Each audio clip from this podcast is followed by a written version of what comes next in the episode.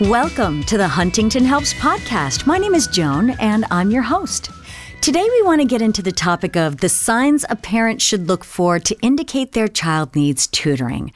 Now, this is a great topic to explore because it's best to recognize the signs as early as possible so that your child doesn't get too far behind. Today, we have two special guests with us. We have Anne Huntington, who is a member of the board of directors and the VP of Business Development at Huntington Learning Center. Hi, Anne. Hi, Joan. Thank you. And we also have Stephanie Willis, a local first grade public school teacher and literacy specialist here in New Jersey. Hi, Stephanie. Hi, how are you? Welcome. Now, when we get into the topic of recognizing signs a child needs tutoring, it can sort of be a touchy subject as parents always think their kids are going to kind of pull themselves by their own bootstraps or they themselves can solve the issues their child is having in school. And we thought it would be great to have Anne here as an expert on tutoring and also Stephanie as an outside source who works with students in the classroom. So, Stephanie, turning it to you first, when do you think it's time for parents to hit the panic button and get that outside help? What are those warning signs for you that you see? So, some of the warning signs for me are when a child is performing below grade level, or if a child's even performing on grade level, they're not making adequate progress or the gains that you would like to see them making over the course of a school year. Another warning sign for me would be when a child is lacking confidence and maybe, you know, not participating as much in school. Or not asking questions. Or not, or not asking questions, right. And just kind of sitting back a little bit.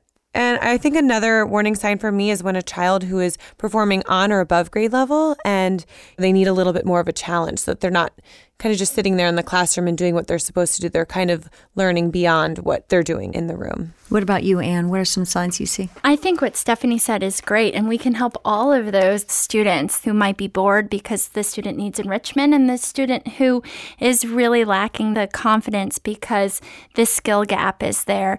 I don't think it's a matter of hitting the panic button per se. I think it's a matter of a realization that after a few bad report cards or maybe even a few bad grades, that the families have a conversation to understand what is the underlying issue that's really going on. Is the child not understanding the subject matter? Is the student not studying correctly? Is the student not paying attention in class? There are major factors that lead to a downward spiral of continued bad grades. But this can be too late to recover from, and there are smaller signs that can be seen way before the bad grades. Of course, it's never too late, and we can help at any point along the student's academic journey. What about those smaller signs then, Anne? Good question, Joan. One of those factors may which can lead to many issues including a lack of confidence is when a student finds it difficult to get started, meaning that lack of motivation or even unexcited about school in general. So for example, does a parent have to continually ask, "Have you started or finished your homework?" This could go on for hours, and before that family knows this, it's bedtime. So we all know that type of work this could lead to is not really good because, well, the student's tired. But the question is, why didn't the student start his or her homework? And that's when tutoring can help get that student right back on the right course. Plus, when a child is tired or unmotivated or whatever, their work could be sloppy, it could be incomplete or just wrong. Stephanie, I'm sure that's something that pops up as a warning sign for you when you see, you know, homework or assignments come in. Now, as a teacher, are there any specific behaviors you look out for when it seems like a student is not understanding material? Like, what's the first thing you do when you notice that? So, we do a ton of formal and informal assessments in the classroom. When I'm noticing that children aren't getting the foundational skills that they need in order to solve the questions or the problems, or, you know, maybe they're not participating, or maybe they're withdrawn, maybe their homework's coming in not completed or incorrect, or that there's a struggle at home for the child to even just complete the homework. As soon as I see that a child is maybe not meeting meeting the adequate progress, it's an opportunity for me to have a conversation with their parents and bring them in so that we can meet together. I can share with them what I'm seeing in the classroom and we can work together to create goals to help their child and put accommodations in place to achieve those goals. Homework is such a huge thing, isn't it? I mean, it's absolutely massive. Is incomplete homework a common reason that parents first bring their students to Huntington? It's definitely a reason. There are always different reasons, but then it's a question well, why is the homework not being done? Is it disorganization? Is there a study skills issue? Or is it a skill gap issue? So I love how Stephanie said that when she sees the signs that she brings the team together and she builds a plan. That's exactly what we do at Huntington. We start with an academic evaluation and that pinpoints exactly where the student is is performing, and then we build a customized learning plan. But we take it one step further. Then we'll go with the parents' approval, of course. We'll go to the schools and we'll meet with the students' teachers to really see what's going on in the classroom, and then the teachers can see what's going on at Huntington. But getting back to the homework, that is a potential symptom of a larger issue that's going on. So by continuously putting off homework, that means that the student is not handing in their best work. But again, what's the reason why? And homework really is what helps the student then prepare for the upcoming test. So if the student isn't doing well with the homework or isn't even completing the homework, then of course the student is not going to do well on the test. So it snowballs and it's best as a parent if you're seeing these signs to speak with the students' teachers and come on into Huntington. Does Huntington even help with organizing children? I mean, that's a huge deal. I remember my notebook when I was in grade school. It was a complete wreck. But also, I'm sure that yielded for poor studies, poor attention to a particular topic. Well, we got you there. So, we do have uh, a different study skills programs depending on the age of the student. So, if the student is younger, it's at one level. And then we also, of course, have an advanced study skills program.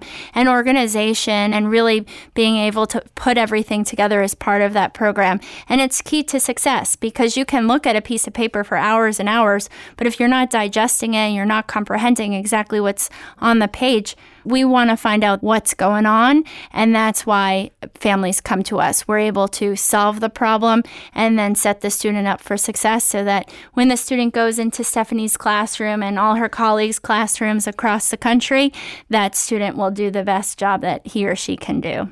I have a question for you, Stephanie.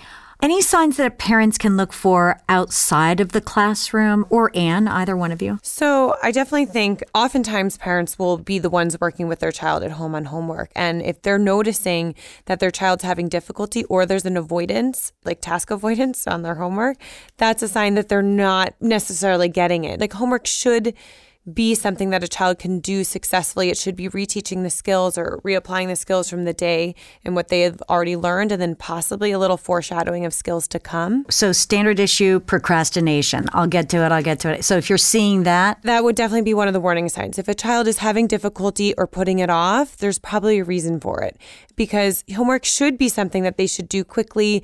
And if there's a real task avoidance there, then there's probably something that you might want to look into to help your child. So I would definitely as a parent maybe reach out to the teacher at that point and let them know that you know my child's avoiding their homework or they're having difficulty completing their homework that they were asked to do especially if it's a skill that was taught so recently and what about you outside the classroom any signs that parents can look for that their child needs tutoring well, there are a host of different signs depending on the student. Does the student become frustrated with themselves or even with the family? A student's whole behavior affects the entire family. We are our behavior affects us in this room. Uh, so when there's frustration, when there's withdrawal, parents, families, we all want our our children to succeed and we do not want them to suffer. So that frustration becomes heavy for that student and then of course for the parents. And then there's also potentially a lack of self-esteem and this weighs tremendously on the child and impacts a large part of their life. Yeah, we really do forget that all this can be really tough on children no matter what grade they're in. And I'm sure they put a lot of pressure on themselves to please their parents and to please their teachers. And Stephanie, do you have any techniques you employ in your classroom for struggling students? I'm sure you have some. I try to work with my struggling students one on one or in small groups as often as possible. It allows the child to feel confident in a small group and with students that are working on similar skills that maybe they're all kind of working on. And what's so nice about being able to work with a child in small groups is you have access to manipulatives or can kind of reteach in smaller steps. Whereas when you're in a whole group, you have to kind of teach to the majority. So the small group is really nice because children can really focus on what they need to learn and you can really capitalize on small successes and allow the child to really feel good about themselves when, you know, they do one little step right and you can celebrate that so that they can move on and you can celebrate the small gains so that they're building the confidence, building their motivation so that when they're in a whole group it's less daunting. And do you have any thoughts on that? Small groups, etc., celebrating small? I think, Stephanie, that's right on. At Huntington, it's all individualized. Of course, then there's a timing issue in the school system, and then there's also a resource issue. So, all teachers are superstars and they're helping so many students. But as you're saying, you're teaching to the middle of the bell curve.